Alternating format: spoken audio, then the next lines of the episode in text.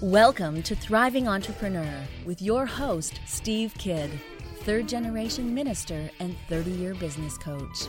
Listen in as amazing, world changing authors, speakers, and coaches share their struggles and victories. And hear from best selling authors' insight into how you too can live your life as a thriving entrepreneur. This is Steve. Welcome to Thriving Entrepreneur. Thanks for being here with me today. I so appreciate you. I'm so grateful for every moment that we get to be together, that we can come together and live and thrive as entrepreneurs, as people, as the person who is running more than anything the business of your life, who's making the difference in this world that only you can make. And I'm so grateful to have this time with you that we can talk about how to live and love and thrive. Today, we want to talk about going outside of the box and growing. When we go outside of the box is often where the growth really exists. There's so many things that are supposed to be done this way. And what I'm hearing more and more all the time is about how somebody took and kind of threw away the box and then really began to thrive, really began to grow because of the fact that they looked at how can I do it differently and even more so, more effectively. What are the things that people need to know? So, especially when you're talking about your small business, there are a lot of things that maybe a Fortune 500 company does do that you A, can't afford to do, and B, really, they wouldn't really work for you anyway. In fact, what you'd find if you work in some of those corporate places is that often those um, corporate crazinesses, they don't really work there either. There can be a lot of times a lot of waste because of all of the things that are inside of that box that we want to throw away today. We want to go outside the box and grow.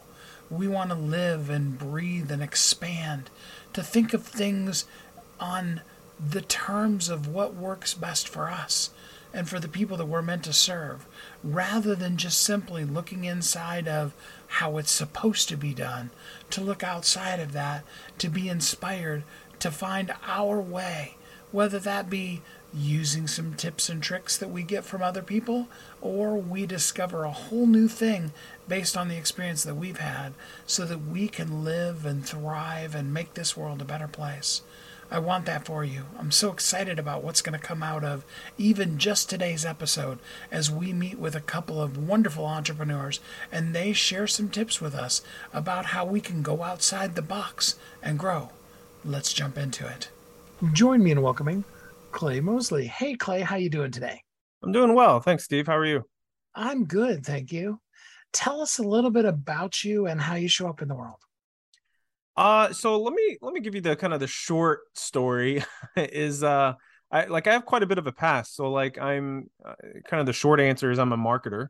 Um, the a little bit longer answer is um, I spent ten years after graduating from college, like getting fired from almost every job that I had.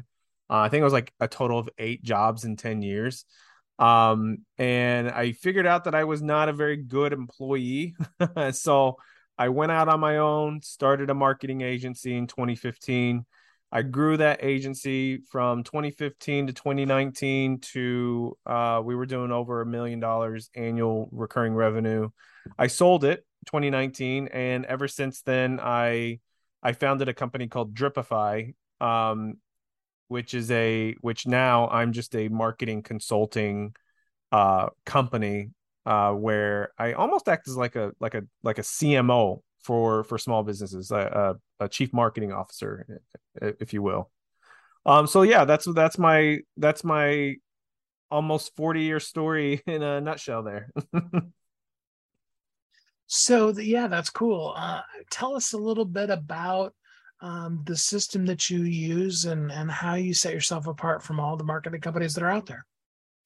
Yeah, this is a good question. Um, so like my sole focus ever since I I sold my agency, um, I I figured out that this was not the best thing for small business owners. And so what I mean by small business owners, I mean businesses who do business locally, um, which is the majority of America. Um, and I I figured out that like the agency model is just it's it's messed up in my opinion. So like what I mean by that is is that agencies typically focus on like one, two, three different services. Um, so it could be like a website, or it could be SEO, or it could be ad campaigns, right? That those are the the three typical things. And I figured out one that uh, small businesses have a tough time uh, funding an agency to do those things because um, it's usually in the thousands of dollars per month. Uh, two, those three things, three services, sometimes like I'll just say three to five services. Um, that's like three to five things that out of like a hundred that actually need to be done. And so that's where I was like, okay, as soon as I sold my agency, I said, okay, my my sole focus is to help uh small business owners create an internal marketing system that they can drive. Um, they just need a little bit of help and guidance to build that out. And that's what I do. And so, like, this is why agencies hate me now. so, like, I am pretty much like against agency model. So, that's that's what I do. It's like, you know, I, I help build out an entire marketing system um that I would say is like 80, 90% works on its own once it's all built out. So, are there any magic bullets? Are there any things right now, as we're currently talking, that are like, man, if you could just do this one thing, it would make night and day difference in what you're doing in marketing? Um, okay, so I'm gonna give you the worst answer in the world, and I'm gonna say, yeah, it depends. so I hate that answer. I hate it when people give me that, but it really does. It's like, um, but if I had to sum it up, so every single time I do uh I, I look at somebody's marketing systems, what they've done, what they haven't what they haven't done and things like that. I look at it from you know the entire client journey. So I look at like how do they get generate brand awareness like to people who have no clue that they exist and then also how do they close them as new clients and then how do they take those clients and turning turn them into raving fans who refer business to them um, and I look to see everything in between and see what the gaps are. So if I had to like going back to your question, the one thing that people can do if they can do this is look at their marketing system from beginning to end from prospect to new client to raving fan and figure out where people are actually falling off and fix those gaps. That's that's like as soon as you can fix those gaps, like you will see immediate return. It's it's crazy how many gaps are are missing in people's marketing systems. When you're dealing with a client, um, all too often, I bet you've heard this before. I wish I would have met you sooner. uh, yeah. What are some of the kind of things that you find yourself saying to them all the time that they're like, oh gosh, I wish I would have only known that sooner. Yeah, it's um I, I do hear that all the time. Um and which is why I go on shows like this so people can can hear about me. Um I would say like probably the biggest thing that they say that about is um it, it's just simple things. It's just very simple things that they're not doing. And it's like I say, hey, are you doing like so? For example, today I, I had a conversation with someone today, and and I said, hey, how how big's your email list? They said, oh, it's it's about five thousand people. I said, okay, when's the last time that you emailed them? Oh, it's I don't know, maybe like a year ago. And I'm like, there's five thousand people right there that you can constantly nurture over the past year that you haven't touched at all. Like just start sending emails. And like that was like and then what and what I did, I I I, said, look, we're gonna have to like you haven't sent them an email in a year. We're gonna have to warm them up. You can't just go in and and start blazing with with a whole bunch of emails. You're gonna turn a bunch bunch of people off. And so I wrote them an email uh, as far as like what they should write or what they should send. And I and I I wrote it up short, simple, um, and they sent it out, and boom, they got like twelve new. Uh, so this is a chiropractor, twelve new patients right off the bat. Half of them were old patients that just needed to be reactivated, and the other half were brand new people. And so they said, "Oh my gosh, I can't believe I hadn't been emailing these people uh, this whole time." And so that's a really good example, like something that actually happened this morning. So, and you said your specialty really is kind of local businesses dealing with local people. Um, it, did I hear that correctly? Yeah, yeah, more specifically service providers. So um they provide a service to their local community. So chiropractors, dentists, um financial planners, um, you know, those those types of pest control, the trades, um that type of profession. Do the uh, what are the nuances when you're talking about local service companies in their local market versus um, you know a company that wants to have a across the country or international kind of outreach? Um so what are the nuances? Well so like are there things that are different, different? yeah um yeah it's it's quite a bit different. I mean there and you also have to take into account too that like there are some small business owners who provide a service locally who expand into several locations and then all of a sudden now they're regional um and then they can go even beyond that. So i i've worked with both company or both types where um companies that i i would categorize like the the people that i work with in three categories um i'll put a fourth category in there but like the first one is a single location service provider who provides, I'm in Austin, Texas. So, like, I'll just use that as an example, um, who provides a service here in Austin. And then there's a second category of like, okay, it's somebody who started that way, but now they have several locations and then they're, they're regional. Um, and, but, but each location provides a service locally.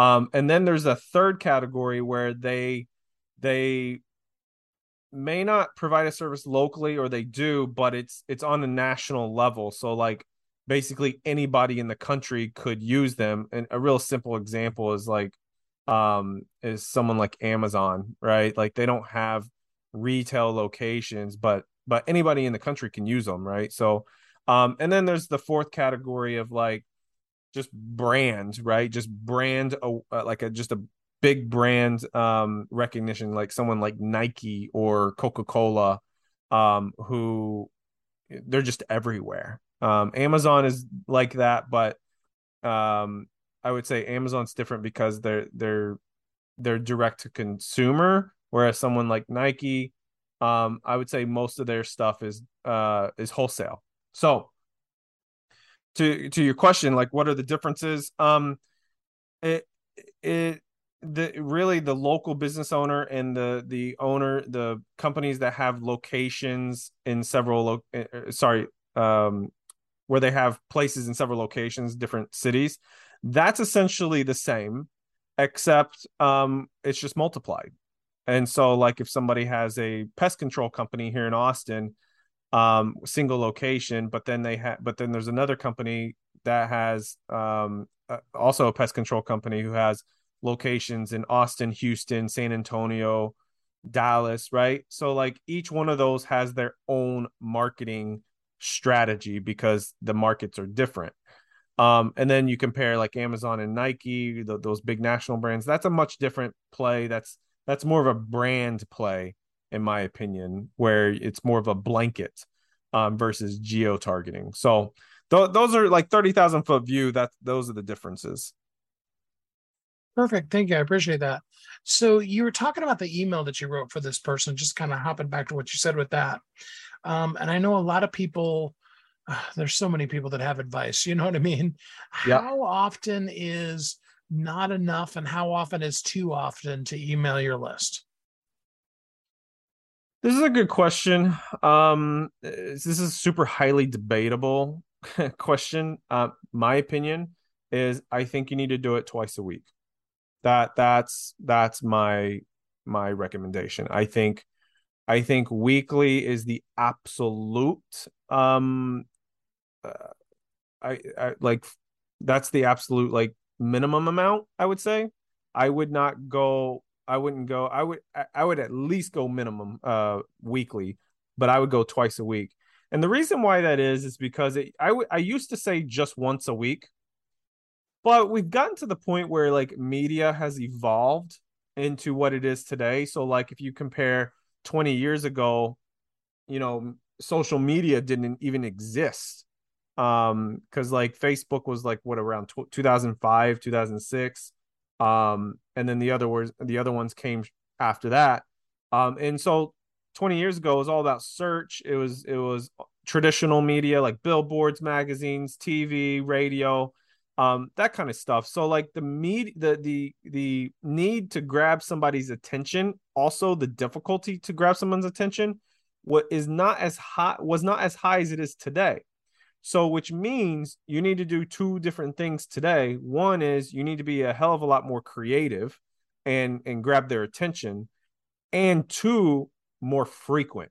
So the volume. So both quality of creative and the volume. So that's why I'm like, you need to go twice a week versus once a week. I think if you go more than twice a week, you're gonna start annoying some people.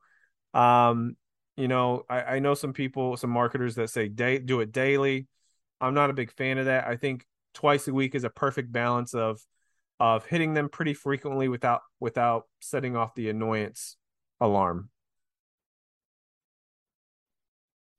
So when they're writing those emails, um, are they pretty much just letting people know what's going on in your business, or are we going more towards a sales letter? Is it, you know, hey, I just want to be not your friend, but you know, an acquaintance of yours yeah. and, and connected with you, or or is it more salesy? Which which is really best? I actually think it's it, you got to go more towards um a I would if I had to put it in a category, I would put it as a friend who you respect, right? So not just a friend who who's just a friend. I got plenty of friends who I'm like, I don't want I don't want their life at all. You know what I mean? But they're really good friends. Um, but I got a friend like I got friends of mine who I'm like, man, I I respect that person so much. That's who you want to be to the to your to your audience. So, um, if if I had to break down tact in a tactful way, um, so two emails a week, which is eight emails a month, I would say, I would say, um, six six of those emails need to be value driven emails. That's it. Just nothing but value, no sales, copy, or content at the end. No, nothing like that. Just straight up value. Uh, two of the emails need to be salesy. So call to action to actually buy your thing, right? And then um and then I would I would actually throw in one more and really this depends on the business. Uh, I would just do one additional email per month that's more of a traditional newsletter, e-newsletter style. That's like different broken up in different sections of like, hey, here's what's going on in in the industry here. Um, here's some things that you need to know about. It's just highlights um, perfect example of this is like the hustle. The hustle has a, a really good e-newsletter. Um, so yeah, that's that's the way I would break it down and then do just rinse and repeat that every single month. Perfect. Well, I know there's some people that are going to want to go deeper with you on this. Um, for people who are interested, what kind of people do you like to work with? Um, I love to work with service providers, specifically in the health industry. So they may be chiropractors, dentists, doctors, surgeons, nutritionists, therapists, anything like that. Um, or uh, but that's my favorite segment. Um, but any like if you're if you provide a service of any sort, like it, it really it's all the same in my opinion as far as like how you market yourself. Um, it's just you start you just have a different product. Um, the it might be more clear of like who I don't work with is anyone who sells a physical product. So retail stores um, or e-commerce stores, I don't work with them. Perfect. All right. And uh, give us the uh, URL for us to get a hold of you again. Yeah, so if you want to know more, it's uh, I actually point people to um, I have a Facebook group community. It's free, um, where I give tons of tactics where that you can immediately use yourself.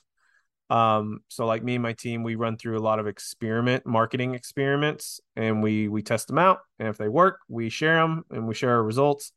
Um, but if you want to be part of that group, just go to getdripify.com slash group.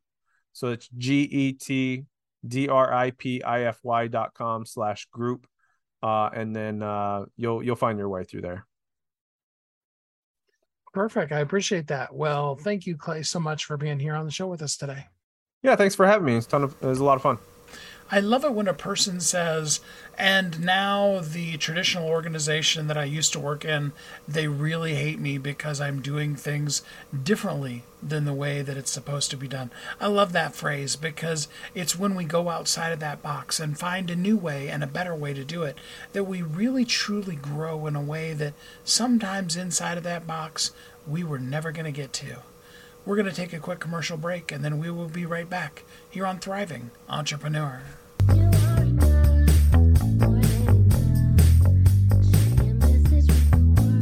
If you're an author who's on a mission, stand out with your brand out. Check this out, guys. Yep, everything's marketing, and marketing is everything. Your existing book can become a best selling book, or even, hey, like mine, a number one international best selling book in five days. Listen, if your business isn't known by everybody, it's obscurity and that's death, right? The same thing is true for your book. If you're not happy with the way your book is performing, you got that far and then it just fell off the face of the planet, kind of feeling, go to yourbestsellertoday.com. Schedule a talk with Steve. It's risk free, it's guaranteed, it's proven. We've done it thousands of times. What are you waiting for? Yes, yourbestsellertoday.com. This time next week, you could have a beautiful seal on your book and get the attention that you deserve. Reach the people that you came to serve. Come on now. What are you waiting for? Grab a pen. Here we go. All you got to do is book a call. Yourbestsellertoday.com. Go to yourbestsellertoday.com. Book a talk with Steve. It's proven, it's guaranteed, it's going to happen. All you have to do is say yes to your destiny.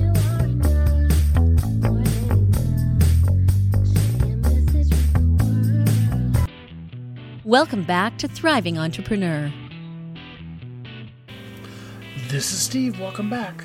Thanks for listening to Thriving Entrepreneur today as we take a look at going outside of the box and growing.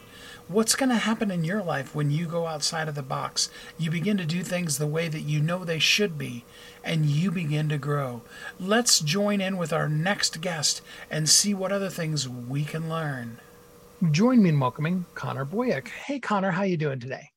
I am really well. Thanks for having me, Steve. Yeah, absolutely. Thanks for being here. Tell us a little bit about you and how you show up in the world.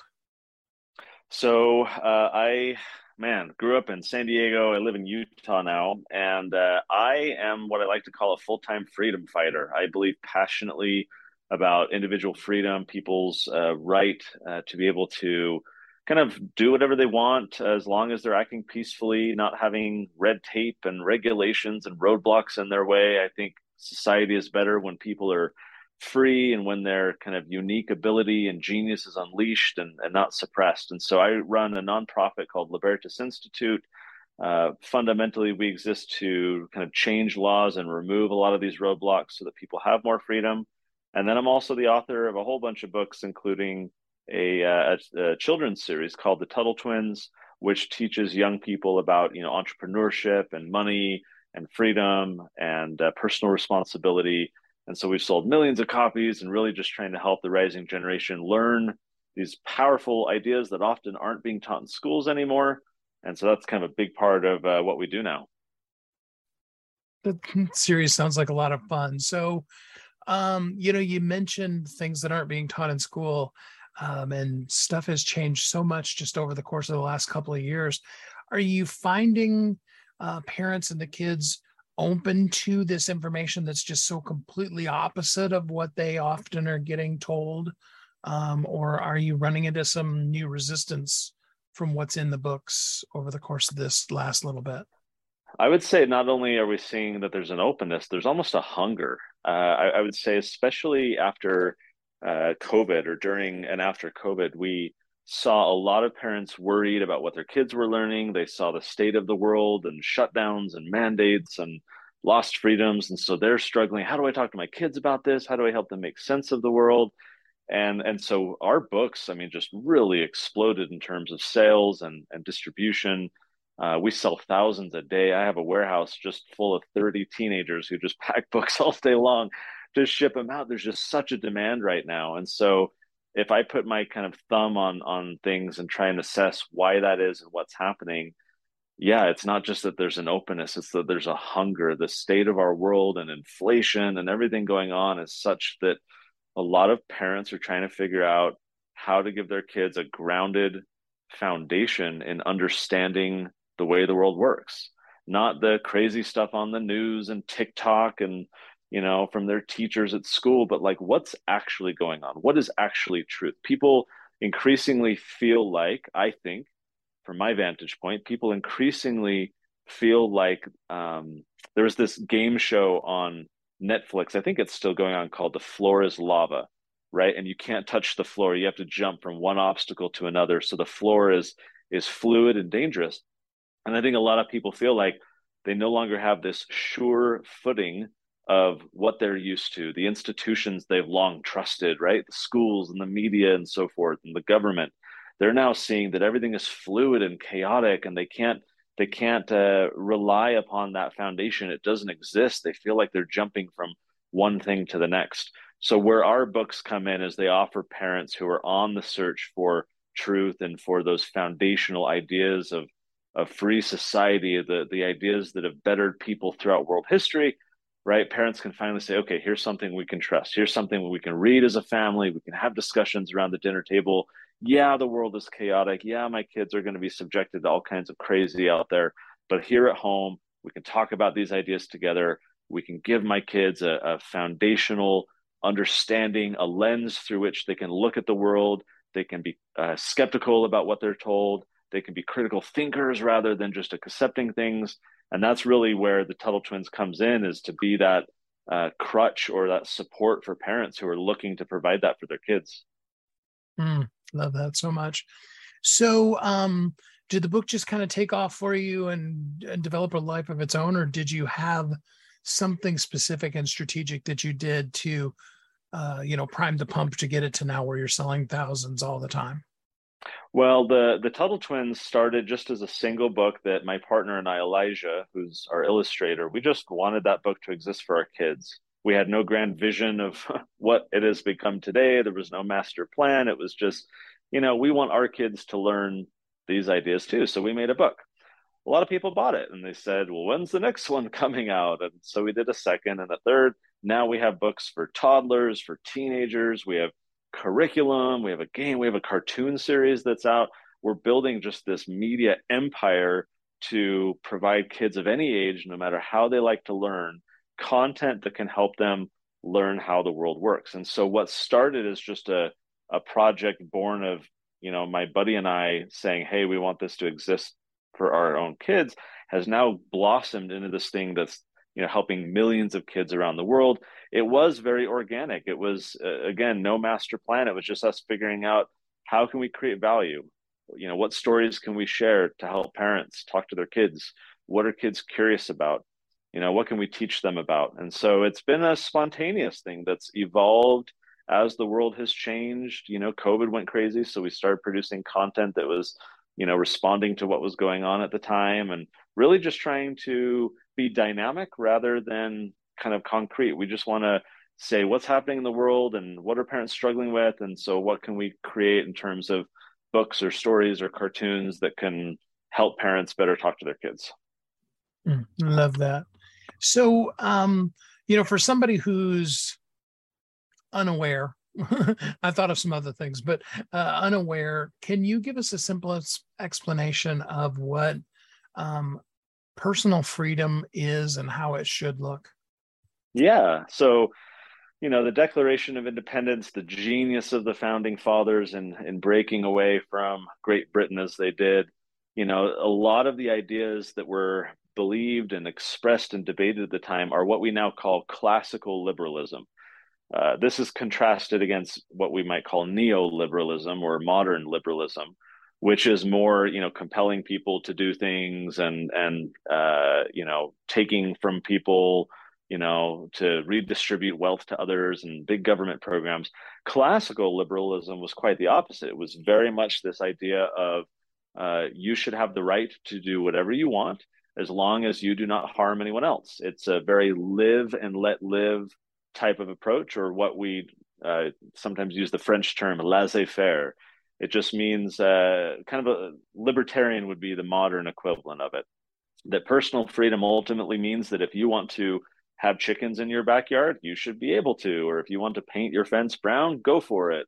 Right. Or if you want to have a lemonade stand on your driveway, you shouldn't need a permission slip from the government bureaucrats to do that right? Obviously, if there are opportunities to actually harm people, that is when regulation may be appropriate. That's when laws may be appropriate.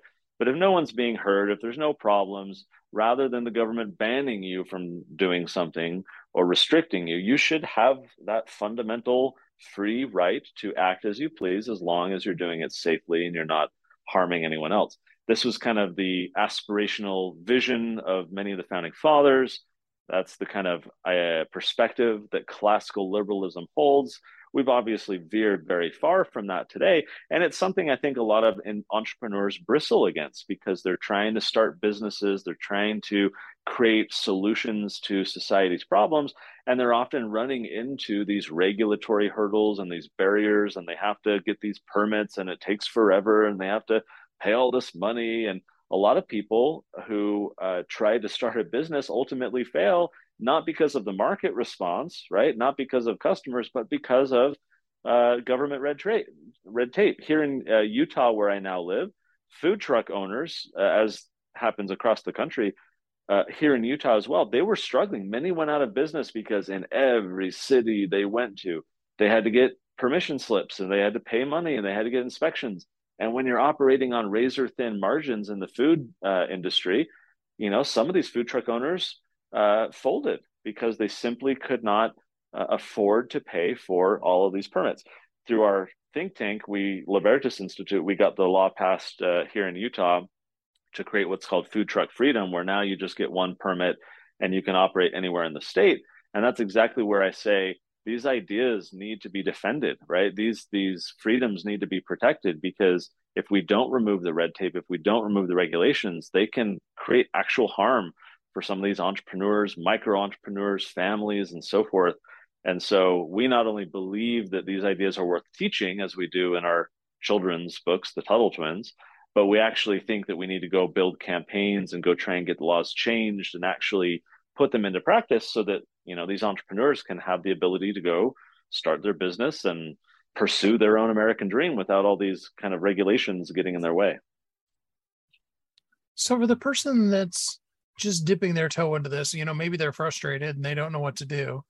What would be a great way for uh, like a good first step into expressing your own personal freedom for a person? What how can they get started? That's a great question. A lot of uh, people might find this intimidating. Uh, you know, the the public square is a very intimidating place. Boisterous opinions being you know shouted back and forth, um, and and I think a lot of the concern stems from ignorance. Um, and so I think the first thing that people want to you know do is start paying a little bit more attention to what's going on in the news, become more informed uh, follow what's happening, read different outlets. Don't subscribe just to one, right? Read uh, different perspectives. You can go read international news. Sometimes they have much different perspective of the same events that can be very informative. So I think the first thing is just being informed. The second thing, easy way to start, I would say, is get connected with others. This could be something as simple as a book club where you get together every few weeks with some friends in your community or church or business or whatever, and you say, Hey, let's talk together. Let's talk through these things. It's going to give you more confidence in uh, challenging ideas, expressing opinions, having kind of a safe, controlled environment in which you can kind of navigate some of these ideas. Out from that, you can grow into doing cottage meetings, invite the mayor, invite your local senator, um, invite political candidates, you know, support a candidate, go to city council meetings, go to your, like things can grow, but start by planting a small seed and do that in a very simple and safe way. I think book clubs, discussion groups are a fantastic and simple way to just get started, warm yourself up a little bit to what's going on in the world and talking about it with other people and then just see what grows from there. Your path and your, you know, listeners' paths are all different than mine, so it's wrong of me to say do this or do that or here's the best recommended path. But I think the best way to start is by learning and discussing with others. So following the news, talking about it in something like a a study group or a book group and then just see where things evolve from there based on your own you know skill set and circumstances it's a really great piece of advice so and i know myself and i know a lot of other people i've talked to found themselves early on in the lockdown of covid uh, you know kind of glued to the tv screen you know we were watching news didn't matter whose news it was it was just you know got to know what's going to happen next kind of a feeling. Um, how do you quickly develop the skill set of taking in information rather than being um, you know indoctrinated uh, that is the million dollar question so you know it's tough because ultimately a lot of the uh, sources that we might call news i think are more you know infotainment they're more propaganda mills. They're more interested in getting clicks and eyeballs for ad revenue than they are in truly uh, informing uh, us as individuals and empowering us with truth. So this is a very uh, tough question. You know, I, I think fundamentally we have to, before consuming news, be intentional about it. Don't just scroll Facebook or scroll Fox News or MSNBC or whatever. We have to start with a question and that question could be something like what do i hope to gain from this well i i want to spend 20 minutes reading up on the news and i want to come away with something that i don't pretend to know everything about because i read an article instead i want to come away with something i can do more research on. So maybe i'm going to read these 10 news articles. Okay these things are happening around the world. Oh this looks really interesting. Let's say it's i don't know ukraine. So the conflict in Ukraine. Well, rather than pretending that by reading some reporter's, you know, eight paragraphs and suddenly you know what's going on, instead we might say, well, chances are this is biased or it's incomplete or it's, you know, intentionally misleading. So instead, let me use this article as a springboard to go research that particular topic. Let me go compile five or six resources, watch a YouTube video, find an independent journalist, maybe on Substack or something, where they're not part of a corporate media, right? They're more freelance and thus perhaps more uh, truthful than you know the corporate media. Use use your study time, use your your news consumption not as a uh, means of coming away and being informed because you won't be. That superficial level of of consuming media is not a way to become informed. I think it's a great way to springboard yourself into more research to say, hey, I want to become more informed. I need to spend more time. I need to read more sources.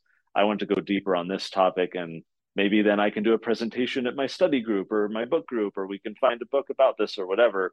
Um, but I think the wrong way to consume media is, you know, you go to a party, people like spout these little blurbs that they read on a news article, or I, I scanned Twitter and I saw this headline and suddenly I pretend to know something about it. I think that's the wrong way to do it. I think instead we need to recognize that we don't want our opinions to be our opinions to be shaped by journalists that we don't know, shouldn't trust, that have a poor track record of telling the truth. Instead, let's invest the time appropriately to going deeper and collecting multiple sources on topics that are of concern and interest to us. It does take time, right? You have to sacrifice perhaps other things and not just think that 15 minutes of scrolling and reading drudge report and you know these headlines is sufficient to you know become an informed people so there is a sacrifice there is an investment of time uh, but ultimately if we want to engage in the public square if we want to contribute something to the world if we want to make a difference or if to your question if we just don't want to be subjected to propaganda and be manipulated by other people that investment of time is important and we need to be intentional about it and recognize that there are people out there who do want to propagandize us. There are people there who do want to mislead us. Let's go into our study of, of the news with eyes wide open so that as cautiously as possible, we can try and minimize their influence over us. So, um, so somebody who wants to go deeper with you, how can they get in contact with you? So uh, I'm really easy to find online. If you're curious about our Tuttle Twins children's books, if you've got grandkids, nieces, nephews, kids, whatever, that's all at TuttleTwins.com, or we're all over social media at Tuttle Twins. And if you'd like to learn more about me, I've got a little uh, info page up at ConnorBoyack.com. Well, Connor, thanks so much for spending some time with us here on the show today. Thank you. When they say that isn't the way that I was taught it, I love that phrase because that means something genius is about to come out. Something outside of the box that's going to change this world is about to happen when it starts from, but that's not the way it was supposed to be done. And then, that's the path, as far as I'm concerned, to living as a thriving entrepreneur. We'll be right back.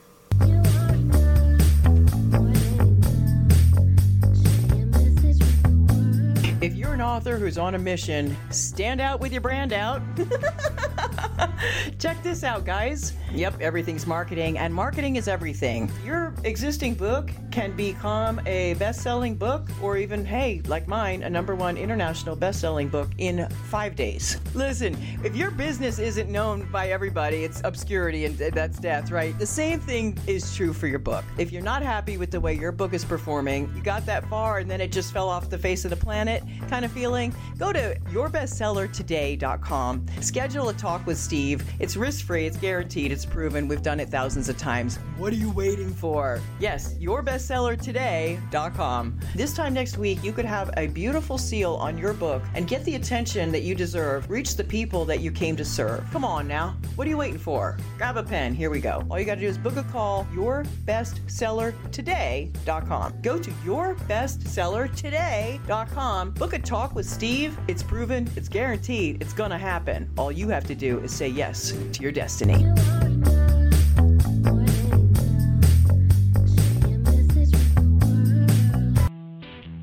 Welcome back to Thriving Entrepreneur. This is Steve. Welcome back. Thanks for listening to Thriving Entrepreneur today as we go outside the box and grow. What are those things that just by simply doing them the way that you know it should be, but it's never been done, can be and do and grow and thrive in ways that people haven't even looked at yet because of the fact that you began to think outside of the box. I want you to think about that as we listen to our last entrepreneur here and our last interview and see what things outside of the box you could find in your own life today. Join me in welcoming Caleb O'Dowd. Hey Caleb, how you doing today? I'm doing great, Steve. How are you doing? I am good, thank you. So tell us a little bit about you and how you show up in the world. Yeah, so I uh, got into this game of internet marketing and uh, sales funnel marketing uh, about 18 years ago. I had the opportunity to uh, move from Ireland, where I'm from, to uh, live in Miami with uh, one of the greatest legendary figures in the game of um, advertising and marketing. His name was Gary Halbert. And uh, Gary actually got me into business at the young age of 21 and uh, really had no business experience whatsoever. But under Gary's uh, you know, mentorship. Uh, my brother John and I, we launched a business that generated a million dollars uh, in its first year. And we went on to just start a whole bunch of new businesses thereafter. And over the last 18 years, we have uh, launched quite a number of uh, businesses on the internet, and more specifically around uh, the business model of sales funnels. And we have sold, you know, um, all kinds of products from information products to health supplements to coaching and consulting to uh, agency services and more uh, via various different sales funnels. And, and these days, what it is that we do is we essentially help sales funnel marketers optimize their sales funnels and uh, generate sales at a profit on cold traffic in large volume. So, all of us want to have a million dollar business. Um, what is the secret? The secret is you have to have, uh, you know, something that is worth a million dollars worth of value. Number one, um, and number two, you need to have a methodology of getting your product or service out into the internet.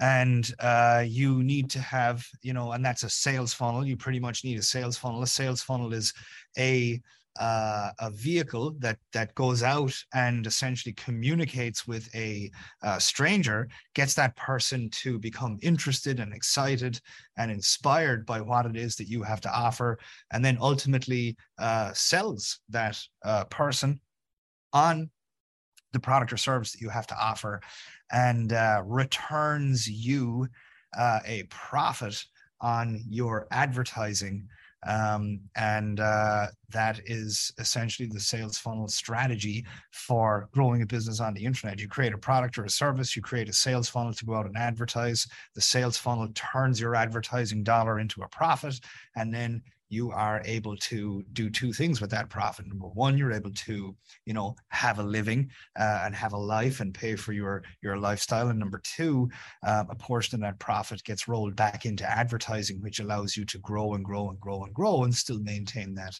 that profitable business. So, you know, the internet's always changing.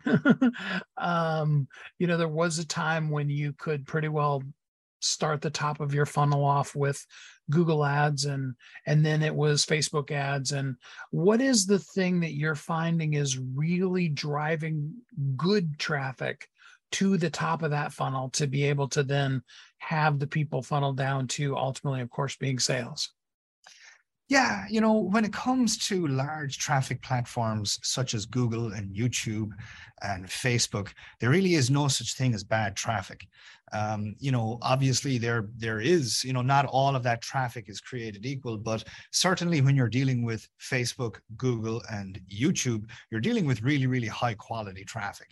And you know, any one of those three platforms um, can potentially be a fabulous fit for you and your business and your sales funnel marketing and advertising activities. It just really depends on who you're targeting you know? Um, it's not about is one traffic source at least in the top in the discussion of facebook google and youtube it's not really a discussion of which one is better. It's more of a discussion of you know which one has the type of prospect that you're looking for? Which one allows you to reach the type of prospect that you're looking for for your particular business?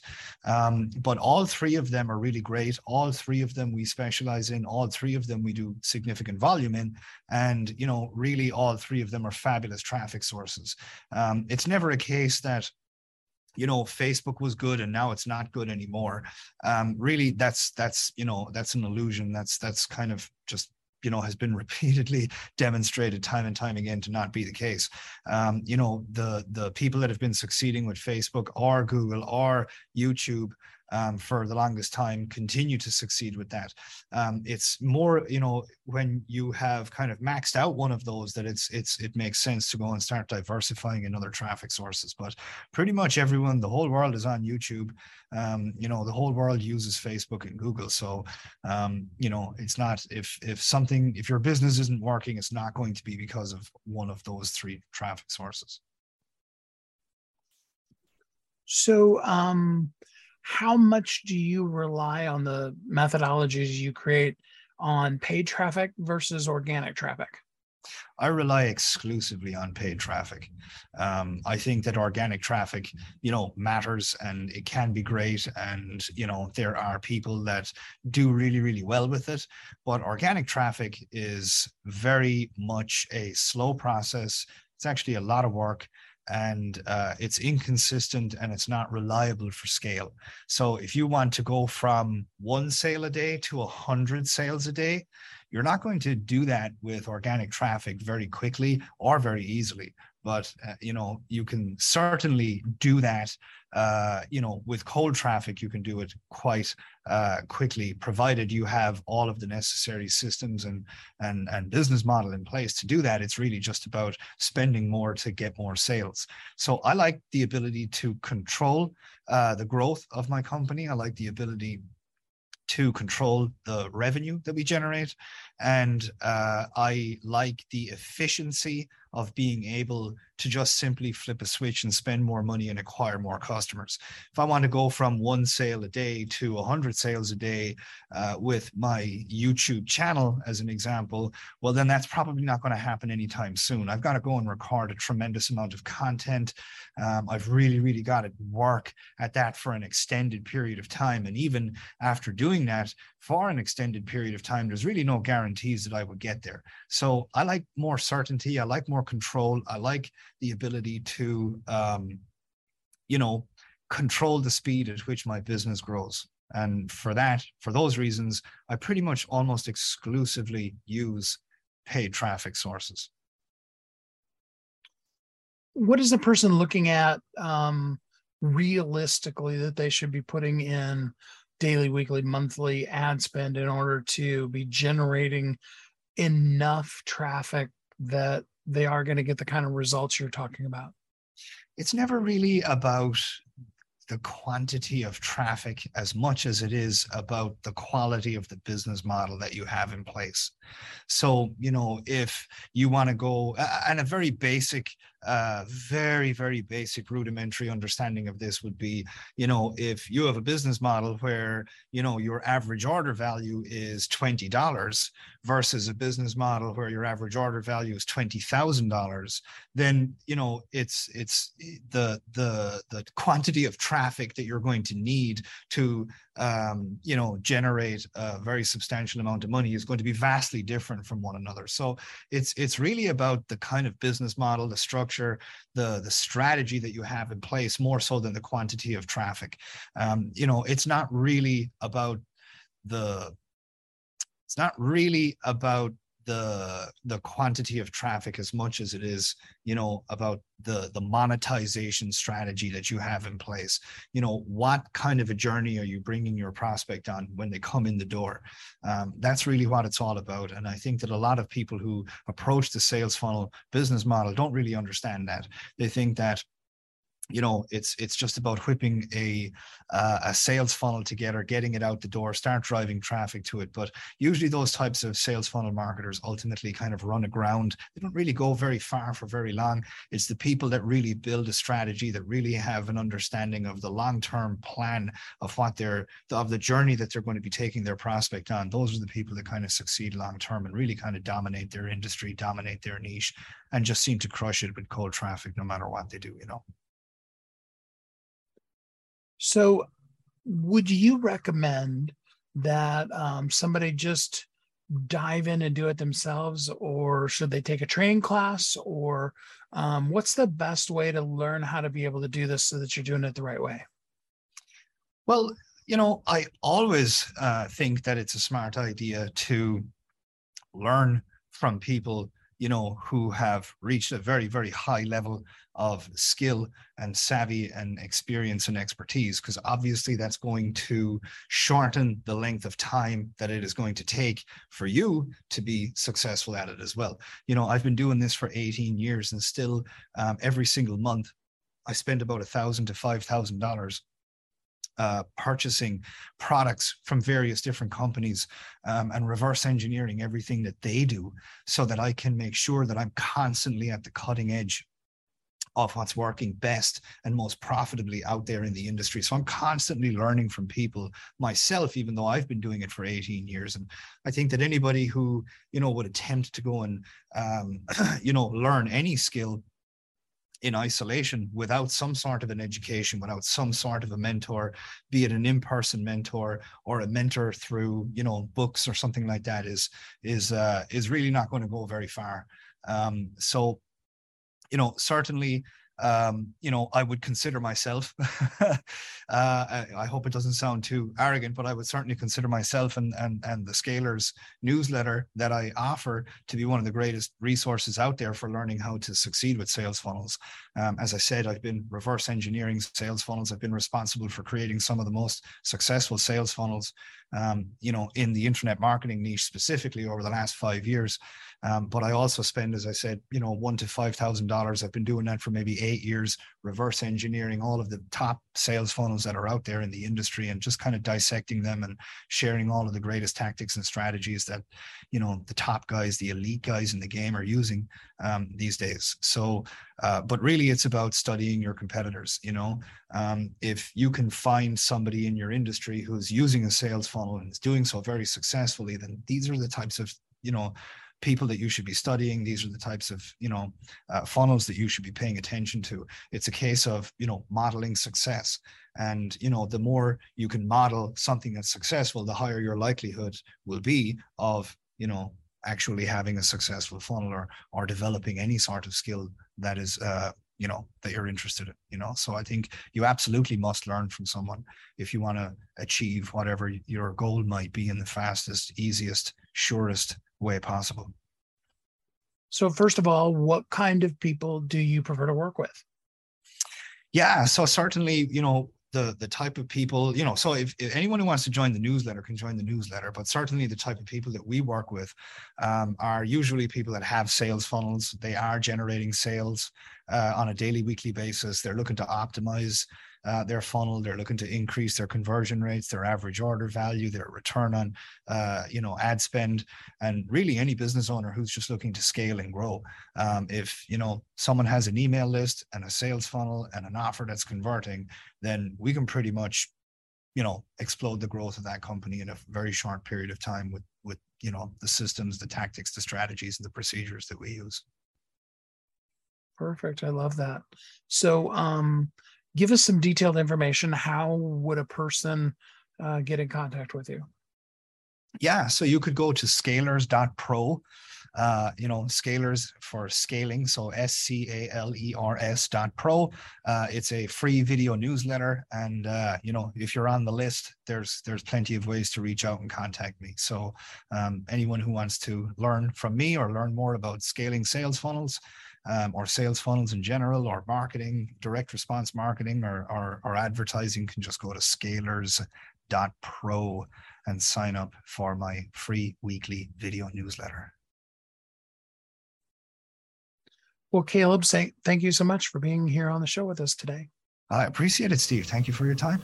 There is so much out there. Businesses that need to be started, sales that are just waiting to happen.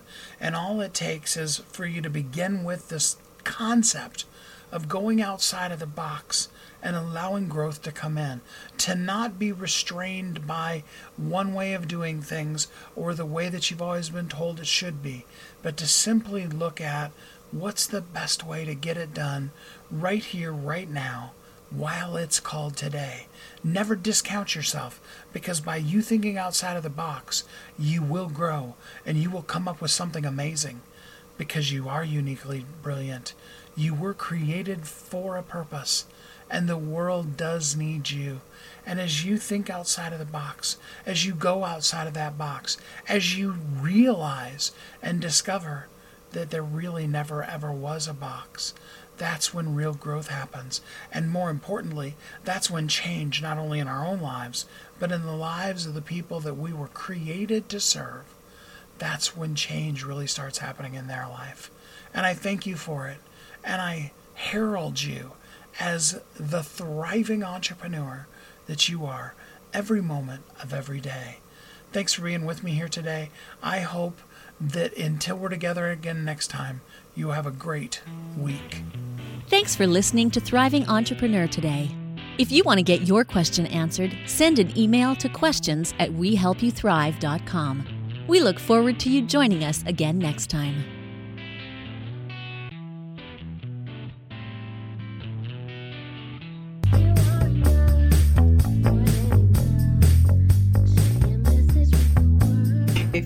Author who's on a mission, stand out with your brand out. Check this out, guys. Yep, everything's marketing, and marketing is everything. Your existing book can become a best selling book, or even, hey, like mine, a number one international best selling book in five days. Listen, if your business isn't known by everybody, it's obscurity and that's death, right? The same thing is true for your book. If you're not happy with the way your book is performing, you got that far and then it just fell off the face of the planet kind of feeling, go to yourbestsellertoday.com, schedule a talk with Steve. It's risk free, it's guaranteed, it's proven. We've done it thousands of times. What are you waiting for? Yes, yourbestsellertoday.com. This time next week, you could have a beautiful seal on your book and get the attention that you deserve. Reach the people that you came to serve. Come on now. What are you waiting for? Grab a pen. Here we go. All you got to do is book a call, yourbestsellertoday.com. Go to yourbestsellertoday.com. Book a talk with Steve. It's proven, it's guaranteed, it's to happen. All you have to do is say yes to your destiny.